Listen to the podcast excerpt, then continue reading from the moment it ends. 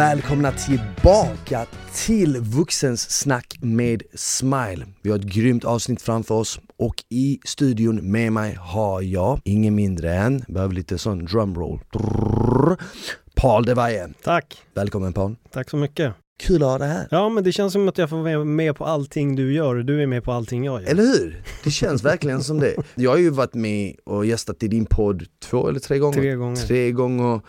Du var nyligen hos mig, vi lagade mat. Då Ja. gjorde vi en äggzone, äggcalzone. Så vi gjorde en calzone fast remix. Det var ägg istället. Det gick hur bra som helst. Men jag tycker att vi har ett bra flow, vi har ett bra snack. Vi landar alltid i väldigt eh, djupa ämnen eller så är det väldigt mycket skratt och sånt. Så det ska bli kul att se vad vi kan landa i idag. Ja, men definitivt. Det, Ja. här, eh, det ser jag fram emot. Nu är din nya podd. Ja. Vuxensnack med Smile. Vuxensnack med Smiley. Jag känner så här, antingen kan man höra det namnet och så kan man tänka så här, wow, det här måste ju vara något seriöst för det är Mm. vuxensnack med Smile liksom. Eller så tänker man så här, oj det måste vara något snuskigt för det är ju vuxensnack med Smile, vad kan det vara liksom? Och faktum är att det är både och och inget av det. För att eh, jag har inte satt någon label på podden där jag har sagt så här att det kommer handla om bara vuxenämnen liksom. Vi kommer inte prata om någonting som har med humor eller skoj att göra utan det är mer för att jag gör ju den här podden i samarbete med vuxen.se och därför låter namnet vuxensnack med Smile perfekt för då får vi med både Smile och vuxen i en mening liksom. Så det är mer det som är bakgrunden i det hela men hur mår du? Är det bra? Ja, men det är bra, men jag tänker ju på det här med vuxensnack, för folk kommer ju uppskatta nu att det faktiskt är en vuxen aktiepodd som du har startat, där du ska Mm. prata moms och räntor och, Exakt, och kursvalutor. För jag kan så mycket om det alltså. Jag är ju verkligen experten i landet när det kommer till sånt. Ja, Folk ringer ju till mig bara, "Åh, du Smile, var ska jag lägga mina pengar nu då? Jag bara, lägg dem på vatten. exakt. Det, det sviker aldrig.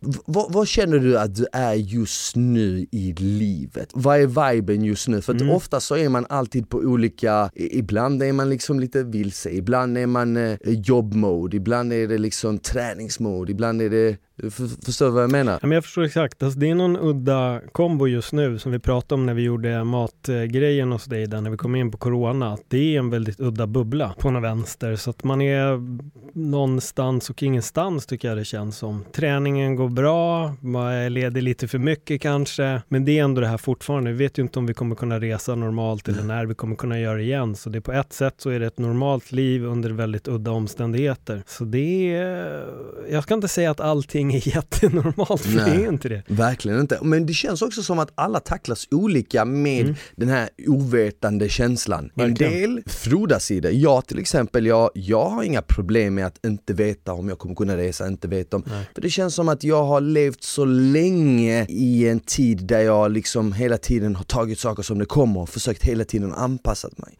Så att jag är nästan, jag behöver inte den här säkerheten och veta exakt där och där och där Eh, kommer jag vara, exakt så kommer det vara. För att jag har levt så länge i liksom, att min vardag ser väldigt annorlunda ut, nästan som en berg och dalbana. Varje dag ser olika ut liksom. Men jag märker ju på många i min omgivning att den här, eh, och många klienter som man har, att just den här känslan av att man inte vet och den här skräcken och allt det liksom har påverkat många väldigt negativt. Ja, nej men det har det ju verkligen gjort. Hur känner du själv på dig? Känner du att du, du har tagit negativt på det? Ah, alltså, det var nog vissa stunder precis i början, men det var nog mer det här, kommer vi gå i karantän eller inte? Det Ah, var en okej. så här olustig känsla för mig, men sen var det bara som att det känns som att det var i mars och helt plötsligt blev det sommar. Det var lite så det var för verkligen. mig. Och, och, och det, jag upplever det med väldigt många som jag pratar med också, så här, oj det blev sommar ändå, nu är vi här. Det är skitskönt, det är galet varmt, jag känner att jag sitter och halvsvettas redan här. Men, men det känns skönt, alltså jag är i en så här bra plats i livet annars. Mm. Det är bara att det är en väldigt udda omständighet, så svaret har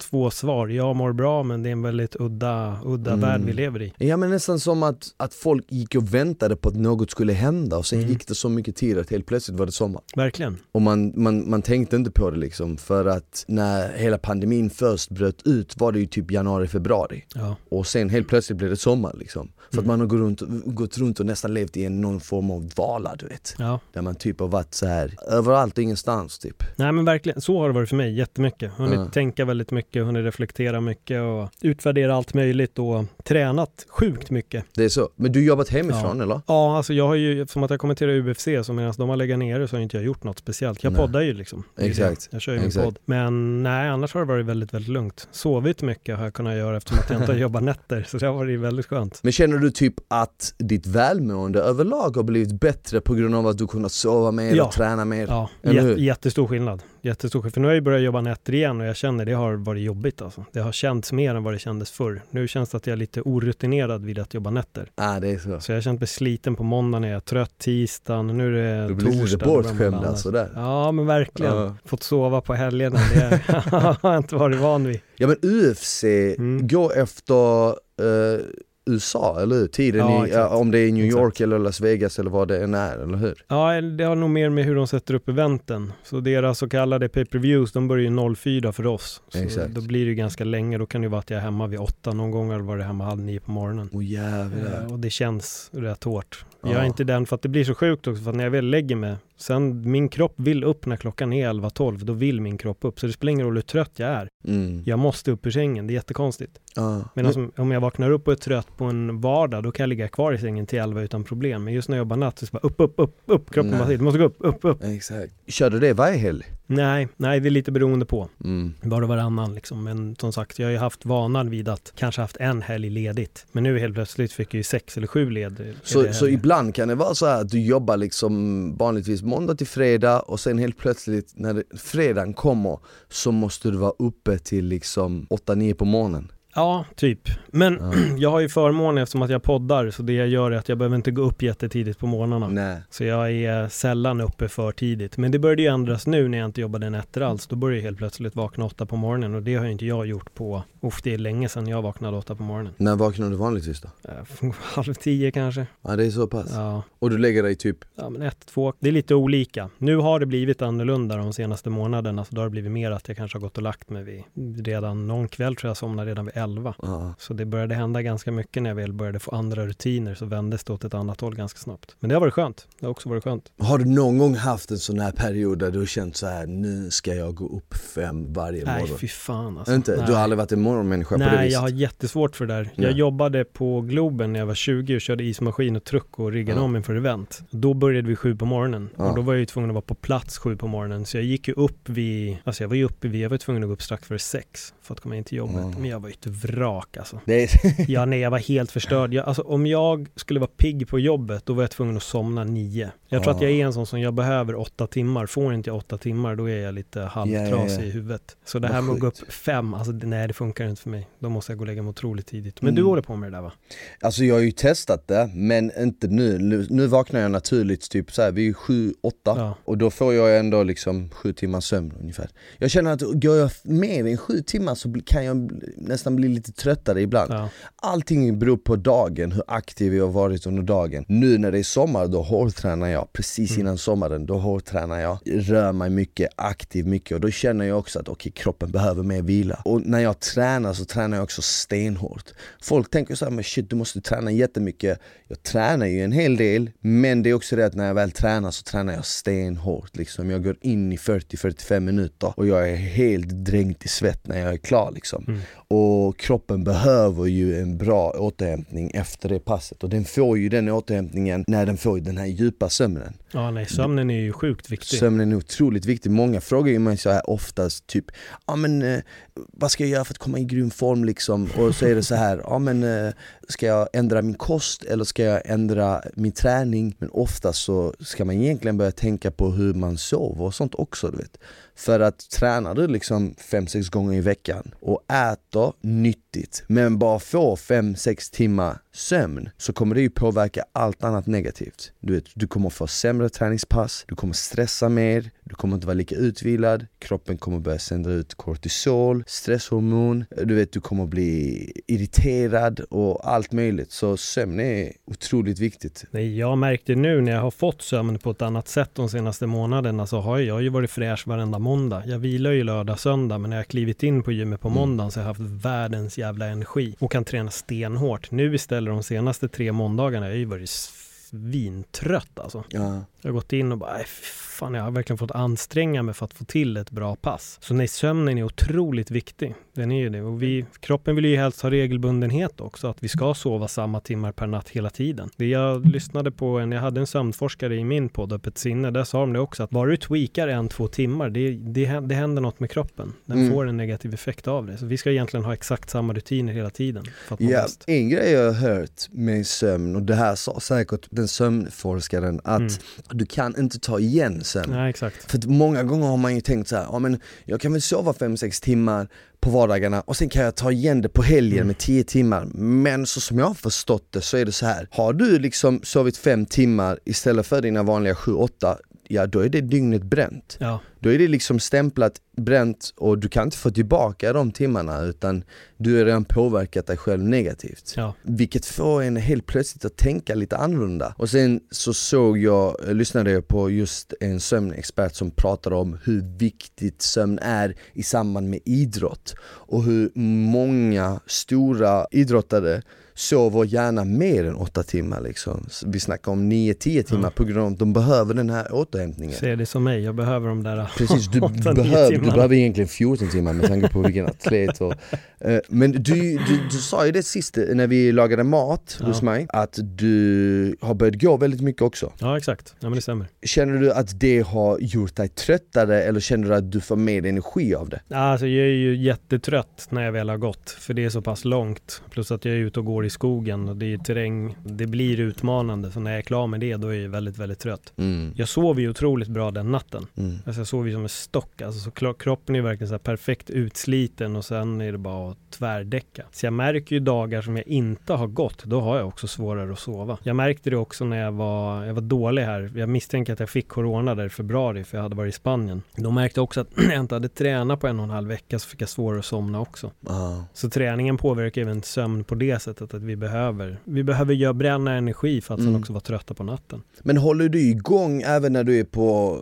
har du varit på semester eller ska du på semester? Nej nu har jag inte varit det, Nej. inte nu. Och håller du igång även under semestern liksom med jo, träning? Jo men det gör jag. Alltså det beror helt på väl var jag landar, var, var jag hamnar mm. på för hotell, vad det finns för möjligheter då. Men mm. det brukar jag göra. Finns det träningsmöjlighet på hotellet då ser jag till att träna. Däremot kanske jag inte tränar så stenhårt som jag gör när jag är hemma. Utan jag brukar försöka att bränna på några x antal hårdare pass, kanske två veckor innan jag åker så kan jag ändå ta det lite lugnt när jag är där. Ah, okay, okay. Få återhämtningen. Ah, för det finns ju alltid, det känns som det finns två olika läger och det ena är ja, men de som vill liksom koppla av helt och ja. inte träna alls på semestern, helst inte röra ett finger liksom, bara ligga och slappa. Och sen finns det de som kopplar av och liksom mm. återhämtar sig genom träning. Jag är ja. en av dem liksom, jag är alltid aktiv vart jag än åker. Jag är på semester, även om jag åker på semester med polarna och det liksom handlar om fest i en vecka, så är jag fortfarande den som kliver upp liksom strax innan lunch, du vet. Mm. Knappt någon sömn och bara okej okay, nu ska jag köra, oftast får jag ju köra själv för att alla andra ligger i koma. Och då måste jag ju liksom liksom, ja, men,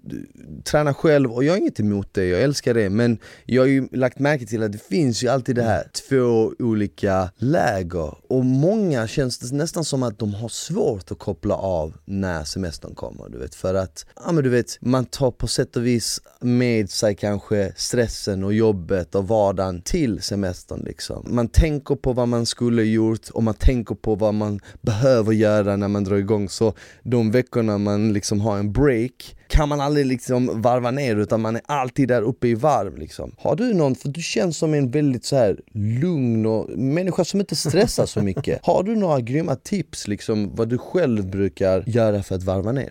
Men alltså, jag tror att det handlar om att våga stänga av och det är väl det folk sällan gör. Folk vågar inte riktigt stänga av. Folk vågar kanske inte riktigt ta semester och det, det menar jag med att många som åker på sin semester, man sitter fortfarande och flippar i telefonen. Man är fortfarande uppkopplad på sociala medier hela tiden. Alltså låt luren vara. Det är FOMO, vet du ja, vad FOMO är? Fear of missing out. Ja. Ja, men, och, och, och, jag har sett det på så många. Jag, jag, tyckte nästan att det var bättre innan när det inte gick att koppla upp sig på wifi i Europa. För det gjorde att jag köpte inga sådana här gigabyte-paket utan de gångerna jag kopplade upp mig det var om jag hittade en spot med wifi. Då gick jag in och tittade. Men det var också världens avslappning. Vi hyrde hus här i Spanien för några år sedan och det var, jag tror det var sommaren innan hela wifi-grejen blev fri då, då. Och det var så skönt. Jag märkte det efter tre dagar. Jag tittade, jag tog aldrig fram telefonen, jag kollade bara vad klockan var. Ja, ja. Man bara släppte den, jag började läsa massa böcker, i huvudet började kicka igång på ett annat sätt. Så jag tror det viktigaste är att släpp, släpp luren, alltså lägg Ja. bort den. Helt. Skit i att gå in och kolla på allting hela tiden. För Ja. det är den där uppkopplingen, den måste man försöka bli fri från när man drar på semester. Men sen bara läs en bok. Ja. Alltså våga, våga ta en paus och Ja. sluta gå och titta jobbmail och... Det ska jag fan göra på min nästa semester. Jag ska Mm. verkligen, jag ska ta med mig telefonen men jag ska verkligen lämna den på morgonen, på hotellet eller vart Ja. man än bor. Ända tills man kommer tillbaka på kvällen liksom. För det finns verkligen egentligen ingen anledning Nej. att ta med det eller att ha det där eller att det enda du kommer göra är scrolla runt för att du är beroende av att scrolla runt och Mm. Även det blir så mycket roligare om det har gått några timmar För att annars blir du ju bara bombad med nya, ny information som egentligen är oväsentlig Men om du istället lägger ifrån dig den en dag eller två dagar Då blir ju allting du får höra eller se så mycket roligare för att ja, men du har inte sett det på ett tag Nej, så- är det definitivt och det är, vi är ju beroende av mobilerna och vi är beroende av sociala medier. Vi, det är du öppnar telefonen, majoriteten av människorna går in på Instagram, Facebook, kanske Twitter eller Snap eller kollar sina sms eller mail. Och eh, så ser dagarna ut, man är inne och flippar på dem där och bara, det händer ju aldrig någonting men ändå är man inne var femte minut för att få den här dopaminkicken. Har det hänt något? Har någon skrivit något? Har jag Ah. fått en like? Eller vad, Och vad jag händer? tror också att det är en stor anledning till varför man aldrig riktigt kan relaxa och koppla av, eller hur? Absolut, absolut. Så har det varit för mig i alla fall. Och att man aldrig riktigt kan slappna av helt för att du är hela tiden uppkopplad. Ja. Och jag, jag, såg, jag såg ett så jävla intressant quote häromdagen, eller var det en bild eller någonting som någon delade? Att för 20 år sedan kopplade man in sig på internet för att liksom försvinna lite från verkligheten. Medan idag kopplar man bort sig från internet för att försvinna från verkligheten. Ja. Fattar du? För det, det har liksom blivit så här ombytta roller. Och där, där kände jag bara så här, jag bara wow fan det är sant. För jag har länge levt i två olika världar. Den här riktiga, var du kan liksom ta Mm. på saker och den här virtuella liksom var allting handlar om internet och sociala medier och så vidare. Och man, är, man har kontakt med människor men man har bara kontakt över de här olika apparna och så vidare. Och man har levt i de här två olika bubblorna. Nu är det nästan som att internetvärlden börjar bli mer av den riktiga verkligheten och den riktiga verkligheten börjar bli mindre och den är så som internetvärlden var förr under 90-talet. Och vi kan ju verkligen aldrig koppla av för att så fort vi är i den verkliga världen och vi ser ja, men ett vattenfall eller någon är rolig eller vi är på en konsert så måste vi ju ta upp telefonen och dokumentera det för att vi måste ju visa vad vi ser till alla andra. Varför tror du att vi måste visa vad vi ser till alla andra? Ja, alltså det är väl där som har blivit eh, problemet med just sociala medier. Alltså, jag är kluven i det, för sociala medier är väldigt bra på ett sätt. Jag menar, vi Mm. kan sprida våra budskap, precis som när vi gör någonting så kan folk se det, vi Precis. kan promota poddarna. Den vi här diskussionen promota- till exempel. Exakt, så vi kan få ut allting som vi vill. Problemet är ju bara att om man tittar på en grupp som sitter på ett fik så är det vanligare att man ser fem personer som sitter med ansiktet i mobilen Åh, istället för att de tittar det. på varandra. Jag hatar det. Ja, och det skulle jag nog säga har blivit det största problemet, att vi har blivit asociala med dem vi är sociala med. Det är lättare att sitta Ja. med telefonen i handen och vi tar alltid upp den. Är man på en fest och man upplever att det blir lite tradigt, tar man upp telefonen istället för att stå och sega i någon Ja. tråkig diskussion. Och där i min mening har det blivit fel, att vi, har, vi är mer benägna att snacka med någon online för att vi slipper ögonkontakten än att stå och prata med någon offline och vi får ögonkontakten direkt. Eller hur? Och jag, jag, jag tänkte på det här för någon dag sedan när jag var ute med några polare, vi satt på någon uteservering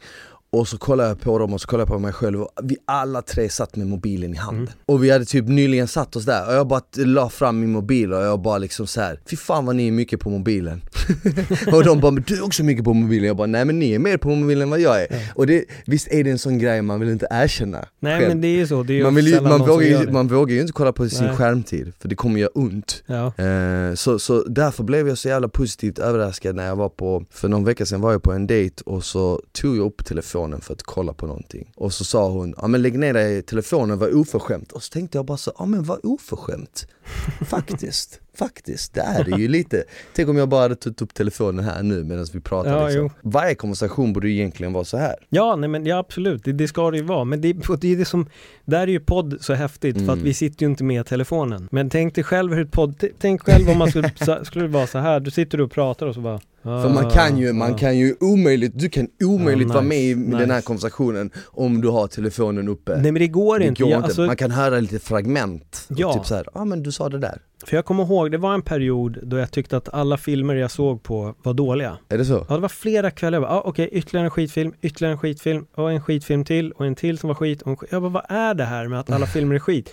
Men sen slår det mig, jag bara, fast vänta nu. Det är jag som tar upp mobilen cirka en kvart in i filmen, kollar tre prylar och sen tittar jag på filmen igen och sen tio minuter senare gör jag igen. Varje gång jag går in kommer jag ju av mig ifrån filmen. Om jag inte Mm. pausar kommer jag av mig. Och då bestämde jag mig för att jag ska inte titta något mer på mobilen. Nu ska jag se en film utan att kolla på mobilen. Ja. Helt plötsligt var filmen skitbra för att jag gav den uppmärksamhet. Ja. Så jag tjatade på mitt ex också bara, nu får du sluta kolla i telefonen, du missar filmen. Hon bara, jag är med. Jag bara, fast du är inte det. Nej, Nu har du tagit upp telefonen tio gånger på en timme. Du är inte med i filmen. det är fan sjukt. Man måste lägga bort telefonen. Det är som folk på bio, alltså där kan jag verkligen koka. När folk ska ta upp telefonen och kolla några jävla sociala medier mitt under filmen. Där kan du snacka om respektlöst. Ja. Jag var på bio, alltså jag såg en film med mina polare. Då är det en kvinna som börjar snacka på Facetime. Mitt i filmen börjar hon snacka på Facetime. Alltså det, hon borde aldrig få gå på bio igen. Jag förstår inte att man ens väljer att gå på bio om man ska ha telefonen på och snacka Facetime. Men alltså under filmen menar du? Ja, ja, Sjukt. alltså en timme in i Men- filmen så bara Hallå, hallå! Men på bio tycker jag faktiskt att folk är jävligt grymma att säga till när någon Ja. pratar, när någon liksom tar upp telefonen. Det är ett av få ställen var folk faktiskt är väldigt så här polisiga av så här. Bara, Ja. app, app. Nu lägger ner telefonen, du vet.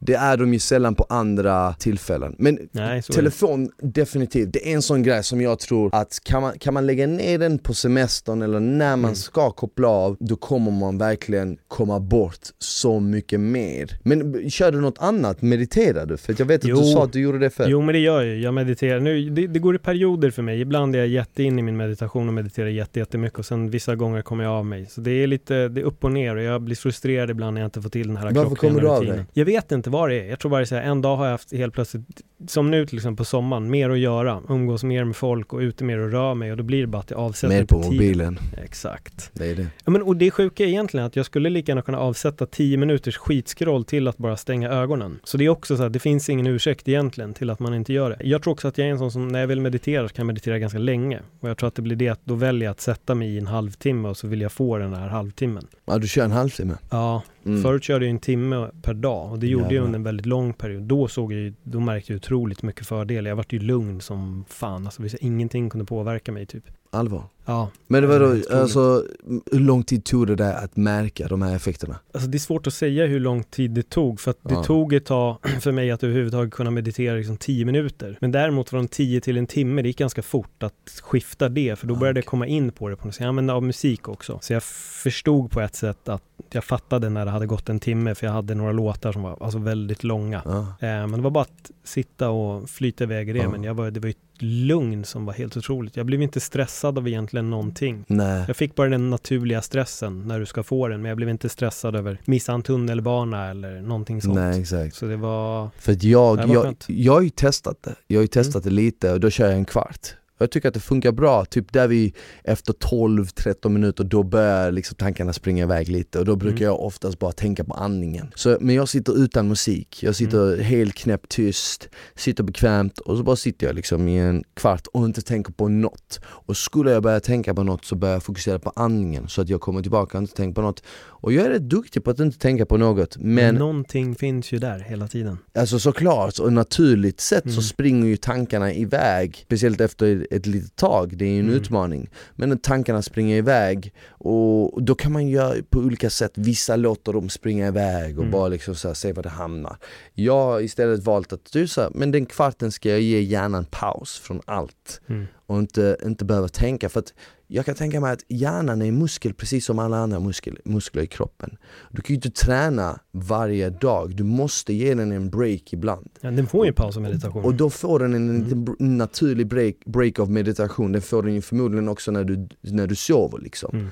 Men den, med tanke på att vi idag får så mycket mer intryck än vad folk fick för bara 20 år sedan, Ja. eller eh, för att inte prata om för 200 år sedan liksom. Men idag får vi så extremt mycket intryck bara vi går in på Men telefonen. du vet att vi tar fler beslut på en dag än vad vi gjorde i en livstid förut. Nej, Jo. jävlar vad lite beslut man tog för. Det här är ett beslut, ta upp den. Öppnaren är ett annat. Vilken app du ska gå in på en annan. Vilken grej du ska stanna och läsa på en annan. Vad Ja. du ska lajka och inte Förr lajka. tog man liksom upp en sten och det fanns men inte typ. så många alternativ Nej. att bara släpp den eller kasta den. Nej men verkligen, du Eller- visste att du skulle gå hit, du skulle göra det. Vi, vi utsätts för så mycket Ja. beslut hela dagarna, därför blir vi trötta. Ja. Det är det som gör när man går och beställer mat så kan det bli ännu jobbigare för att vi står inför hundra maträtter. Det har du rätt. Och det blir också ett problem. Det är därför jag tycker att man bara ska köra på Eat Like Smile. Så får man liksom alla Exakt, maträtter levererade så behöver man inte tänka. Nej men det är faktiskt en grej som jag har märkt som jag gynnats av. Mm. Det är just det där med maten. I och med att jag har tränat och jag alltid har vetat vad jag behöver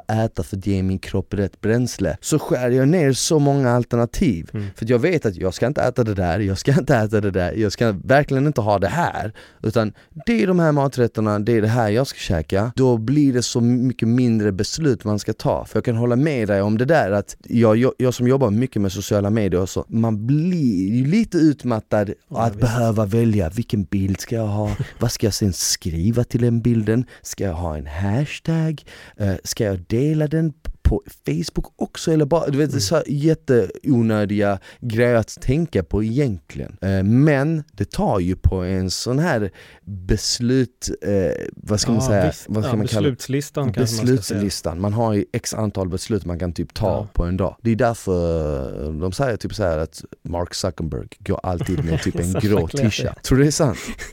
Alltså jag kan tänka mig att det ligger någonting i det. Eller typ så Barack om- Obama har typ två kostymer. Jag har hört samma om Steve Jobs också, att han gjorde mer ofta samma kläder bara för att Ja, slippa det- ta beslut. Jag har hört att många gör det där. Det är bara Många du, du ska det inte där. behöva tänka på dagen, så du har det och du tar på dig och så är klar. Och, och det är hur enkelt som helst. Ja. Alltså nu när det är sommar går jag i flipflop 24-7. Ja. Alltså det är det bästa som har hänt mig. Mm. Jag behöver inte tänka. Och sen har jag också flyttat till söder så jag behöver verkligen inte bry mig. Men, men du vet såhär, jag går i flip-flop, shorts, tisha, that's it. Och det sparar mig så mycket tid, jag behöver inte tänka på vad jag ska äta för jag har allting i huvudet. Jag vet vad jag ska variera mellan. Eh, Meal preppar på helgen så har jag det klart i några Mm. dagar framöver. Så när det är tid för onsdag lunch så behöver inte jag tänka hmm, vad ska det vara för lunch idag? Utan jag är redan meal preppat, det är redan färdigt. Jag ska bara ta ut den där matlådan. Och så mycket tid det sparar, så mycket liksom beslutskraft, det var det jag ville säga innan, beslutskraft. Det sparar och så kan man lägga den energin på faktiskt saker som kommer ta dig framåt. Så det är någonting som jag känner är verkligen gjort en stor förändring i mitt liv i alla fall. Jo men det gör det Måste eliminera för mycket beslut varje dag. Det kommer dränera vår hjärna. Mm. Det är ju så. Vi är beslutströtta. Det är, tror jag till och med vetenskapligt bevisat att vi blir trötta av att ta för många beslut varje dag. Mm. Och vi sitter med den här jävla telefonen och tar omedvetet en sjukligt många beslut varenda dag. Mm. Jag såg att du hade köpt nyligen en eh, trumma var det typ, Ja. eller hur? Ja. Vad, är det för, vad heter den trumman? Handpan. Handpan. Ja. Handpan. Alla googla handpan om ni vet, inte vet vad det är.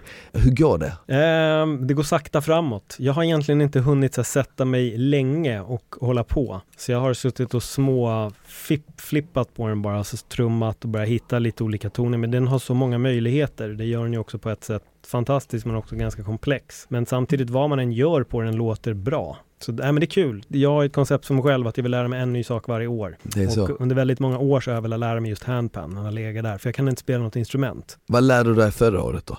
Förra året gick jag in på Go och aktier. Jag började plugga aktier. Just Att lära mig Just hur det, det det funkar. jag kommer jag att du berättade. Ja, så jag läste på väldigt mycket. Jag tror jag läste kanske fem, sex böcker om aktier och började investera själv. Allvar?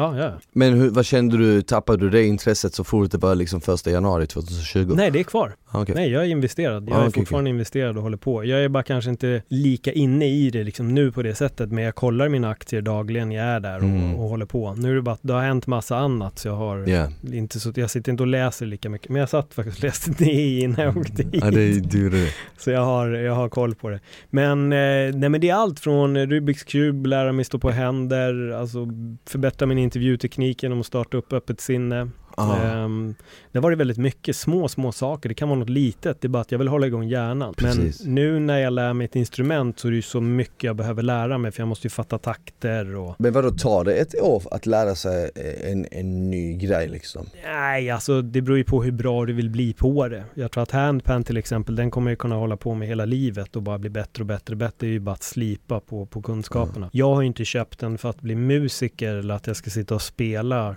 Göra... Nej men för jag, nej men jag tänkte mer typ så här, räcker det inte med typ en månad? Ja nej, det beror nog helt på nej. vad du tar på dig skulle jag nog säga. Okay. Alltså det handlar nog inte om att jag behöver ett år för att som till exempel Go började ju spela det här brädspelet som jag gick in i. Det började med i december. Men nu har jag tagit mig an nästa sak då. Så okay. ibland dyker upp en extra mm. grej. Men handpan har legat på min bucket list i så pass många år så jag kände bara nu köper jag yeah. den. Så då gick jag har du någon ny grej på din bucket list som du känner typ att? Um, Nej, alltså jag tror nog att Handpan var verkligen den här som har legat där längst. Uh. Och bara legat och väntat. Det var till och med mitt ex skrev till mig. Hon bara, fan vad kul, du har ju pratat om den där i jävligt många år nu. Så hon hörde ju tjat om det här för säkert redan sex år sedan. Fan, man, ska, man, man bör göra en sån liten lista. Mm. Jag ska fan också göra en sån liten lista. För att det känns också att det du skriver ner och de målen du sätter upp, det är så mycket större sann ja, sannolikhet att de blir av. Mm. Bara för att du skapar ju typ en, en, du skapar ju typ en sån här visuell eh, effekt där du ser dig själv göra den här grejen. Ja. ja men du, du, till exempel, jag har som mål att jag, jag vill köpa en bostad i Spanien till exempel. Mm. Och då skriver jag ner det målet, då ser jag framför mig, för jag är också väldigt så här, jag har väldigt livlig fantasi, så då kan jag se liksom hur jag ja, men strossar omkring där nere i gatorna och jag går in i min lägenhet och jag gör det. Och det är precis som att jag håller på i mitt huvud att skapa en en eh, framtid som ja, ännu inte finns. Men vem sa att den inte kan finnas? Den kanske finns i en annan liksom, dimension, för den finns i mitt huvud. Och jag tror någonstans att alltid vi kan visualisera och vi verkligen kan ha en tydlig bild av i huvudet allt det måste ju, måste ju finnas där av en anledning. Ja, så det handlar ju bara om att våga, våga gå dit, våga göra det. Jag tror att det mesta som vi ger oss på kommer vi alltid kunna åstadkomma. Allting mm. beror väl på, vissa omständigheter kanske gör att man inte kan då, men, men jag skulle nog säga att vi, vi, vi är kapabla till mycket mer än vad vi tror. Eller hur? Och för att börjar man visualisera, börja sätta upp de här målbilderna, då är de alltid mycket enklare att, att faktiskt uppnå. En grej jag tänker på ofta, det är att allting runt om en, de här mickarna, de här glasen, allting, har ju egentligen egentligen en gång i tiden bara varit en tanke. Precis som den här ja, tanken jag hade om den här bostaden till exempel, mm. eller hus i Spanien eller whatever. Det har ju bara varit en idé i någons huvud. Och det har varit ett litet frö som senare har blivit, ja men en skiss som senare har blivit en verklighet för att man har börjat jobba på det. Det säger ju mig liksom att tankarna vi har, det är ju så mycket mer kraft i dem än vad vi anar egentligen. Vi underskattar the power of the mind jag tror att många gör det. Jag hade de här diskussionerna väldigt mycket när jag höll på med stand-up för att jag sa oftast till folk att dels att jag ville bli Sveriges roligaste komiker och sen att jag hade en, ett mål att kunna göra en ny stand-up show per år. Och det var ju på sikt jag tänkte, inte att det skulle hända exakt den dagen. Men då var det fler som sa, ja men det går inte, det, det, det där är så svårt, det är så svårt. Och då sa jag, men Magnus Bettner gör det. Mm. Ja men vad fan, det är ju Magnus Bettner. Ja men om han kan, då betyder det att alla kan ifall de lägger samma jobb som honom. Han har ju bara bevisat att det går, men då vill folk få det till att han är speciell och det går inte att göra det han, han gör, men det gör ju det. Och det är där jag tror att många begränsar sig i det här tänket att ja, men det är inte jag, det är den personen gör det, för den personen är speciell och det här. Och man, eller folk förminskar sig själva i den tanken istället för att förstå att det går. Jag satte upp min första stand-up show efter tre år som komiker. Men det är ju, det där, jag vet inte, jag, jag, jag, kan bli frustrerad över det tänket på folk, att folk begränsar sig i vad de vill och vad de vill uppnå istället uh. för att bara sikta mot ett mål och, och kör. Exakt, men någonstans så tror jag också att just de begränsningarna folk lägger på andra är mm. egentligen mer eller mindre en reflektion av osäkerheten de har över sig själv. Absolut. Eller hur? För ja. att jag kan ju omöjligt, jag kan ju inte säga till dig att någonting inte går om jag någonstans inom mig tror att det inte går för att jag inte tror att jag hade klarat det. Mm. Eller hur? Jag är en sån motsats till det. Jag säger ju alltid till exempel till mina syskon eller till nära vänner att ja, men om du har någon dröm som är stor så ska du gå för den hur stor den än är. Mm. Du förlorar ingenting på att göra det liksom, så känner jag. Sen såklart, saker och ting tar tid och ja, om du, ju senare du börjar desto längre tid kommer det ta. Och ju, ju senare du börjar kanske det är också mindre chans att det kommer hända för att i slutändan så behöver allting tid, du vet, och kraft och energi. Och jag är liksom lite mer så här logiskt i mitt tänkande, att jag tänker att du kan ju lära dig vilket instrument du vill, men du kommer behöva lägga en hel del tid på det. Så det är klart, av den anledningen är det ju bättre att du börjar hålla på med den trumman när du var sju istället för nu, för då hade du varit världens bästa på det. Förstår du vad jag menar? Ja, men jag- jag- lite sådana, så, Jag så förstår. tänker jag. Och det är det som är lite, det här med att jag vill lära mig en ny sak varje år också för att jag vill fortsätta bevisa för mig själv att jag kan så mycket Mm. mer än vad jag tror. Jag vill inte begränsa mig vid att jag kan inte spela instrument utan jag är så här, vad fan om jag kan stå på händer, varför kan inte jag spela ett instrument? Ja. Det är mer så min tanke, plus att jag vet att det här är ett sätt att aktivera hjärnan, få hjärnan att skapa nya kopplingar och att jag hela tiden ska hålla både kunskapstörst och läroförmågan igång. Ja. Och det är det jag vill göra och det är därför jag tar mig an nya utmaningar. Just nu känner jag mig helt vilsen i den här trumman, men sakta men säkert känner jag att fan, jag kommer kunna spela. Alltså till slut kommer jag kunna sitta där och liksom trumma och ändå att det låter bra. Sen är som sagt, mitt mål är inte att bli, Paul ska bli världens kändaste handpan-artist. Det är inte det jag är ute efter. Men, men det är bara den här, jag vet inte, jag vill alltid bevisa för mig själv att jag kan lära mig en ny sak. Ja. Och jag tror också att det är bra för att då, så fort du har lärt dig den grejen så bygger det också lite självförtroende. Ja. Och då blir det enklare att ta sig an nästa grej. Exakt. Och ta sig an nästa grej. Och, då, och, och inte bara det att det bygger självförtroende på det viset utan du jobbar också med ditt tålamod dagligen. För att ofta så vill vi ju liksom, vi vill ha någonting och vi vill ha det nu. Vi tänker inte att det, det krävs tid, vi tänker inte att det krävs fokus, energi, vi måste läsa om det, vi måste studera det. Utan vi vill bara ha det här slutresultatet. Du vet, alla vill vara typ en känd skådespelare du vet och synas på TV, du förstår vad jag menar. Mm. Men ingen vill sitta i en husvagn 12 timmar och läsa samma replik 800 gånger. Du vet vad jag menar? Men folk All- glömmer ju att det är ett jobb som ligger bakom det. Ofta så tänker jag det ur typ så här bodybuilders till exempel. De står ju på en scen och poserar. Men det där, den lilla sekvensen är ju typ toppen av toppens Mm. isberg, du vet. Allt det här andra med du vet kost och hårträning och blod, svett och tårar, allt det här andra, det ser man ju inte liksom, utan man ser bara den här lilla sista displayen och så tänker man, det där vill jag ha, men vill du verkligen ha det där? För med det där kommer allt det här andra som jag tror att du kanske inte vill ha typ. Nej men det är där jag tror det blir den här Instagram-fällan. Ja. Att folk tittar på Instagram, de ser någonting och så förstår de inte att det krävs ett sjukt hårt jobb att uppnå det. Mm. Utan man tror oftast bara att den här personen blev en stjärna över en natt, men man fattar inte att det ligger stenhårt jobb bakom. Så här, exempel Justin Bieber, som som liten pojke liksom sitter där utanför på någon trappa och spelar, är väl bara 5-6 år, sitter och lirar gitarr och sjunger. Alltså jag menar, han har hållit på, han har dedikerat ett helt liv och det är så med majoriteten, alla de bästa fotbollsspelarna. Det är inte som att de fick en fotboll samma dag som de går till klubben. Utan de har stått och sparkat, det har varit en pappa, det har varit en mamma som har stöttat dem i det. Mm. Och det är alltid hårt jobb som ligger bakom. Men sen är det lätt att fastna för illusionen av att man ser någonting på Instagram och så bara åh wow, eller det där vill jag göra, hur gör du? Ja okej, jag gör allt där. Oh, uff, nej men nej, nej. Nej, Nej men det, det, det vet jag inte om jag är Nej. så sugen på. Och det kan man märka med, med vissa som håller på med vissa idrotter idag också. Det var en, en tenniscoach som tog upp det när vi hade en så här gemensam träff med alla på sporten. Mm. Då sa han det att det finns väldigt många som vill bli mästare men det är väldigt få idag som vill göra jobbet. Ja. De som fattar att de behöver göra jobbet, de kommer också nå dit. Men majoriteten förstår inte varför de kanske behöver träna en timme extra eller inte. Men jag menar det är det, om du tränar två timmar och någon annan tränar fyra, dedikera fem dagar i veckan och du vill dedikera två, du kommer inte komma så långt. Exakt, exakt. Ja, ja, men det är så jag ser det. Allting kommer ju ner till det. Det är därför det är också så viktigt att välja något man kanske verkligen, verkligen brinner för. Ja. För att alla kommer ju komma till den punkten då saker och ting suger, då det inte går Mm. ens väg. Och då är det så mycket enklare att bara kasta det åt helvete när man verkligen inte tycker om det eller bryr sig om det. För att då blir det ju precis som att säga, ah nej, jag vill hellre gå ut och festa. Ja. Eller ah, nej, jag sätter hellre på någon serie på Netflix. Eller ah, nej, jag eh, tar hellre upp min telefon och scrollar runt på Instagram, ser vad som händer där. enklare.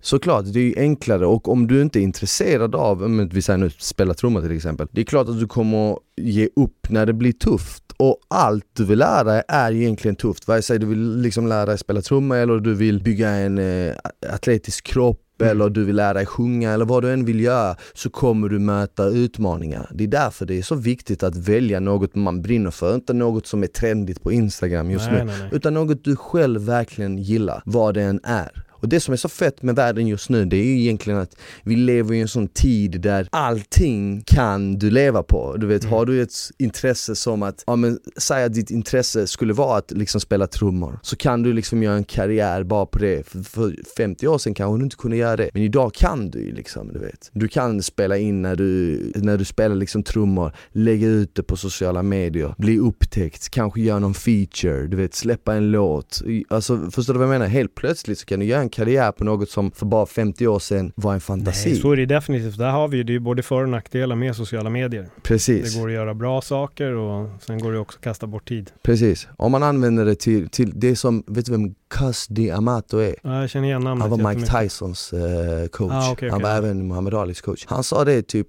att, eh, han snackade om rädsla, men man skulle Mm. kunna använda sociala medier i det här sammanhanget. Att det är nästan lite som eld. Mm. Det, det, kan, det kan antingen så kan det koka din mat och ge dig värme och mat, eller så kan det bränna upp ditt hem Mm. du vet, och vara förödande. Och lite så ser jag på saker och ting. Inte bara liksom i hans fall när han berättar det här, pratar om det här, så Mm. pratar han om rädsla. Att rädsla är som en eld. Det kan antingen koka upp din mat vara något bra, eller så kan det liksom bränna ner ditt hem och vara något hemskt. Ja. Man kan apply det till så mycket olika. Jag gillar, jag gillar var vi landade i den här diskussionen. Vi Ja. landade lite, lite överallt men, ja, lite som, eh, vad var det du sa? Lite som dagens situation. Ja, men lite överallt men ändå ingenstans. exakt, Så exakt. flytande.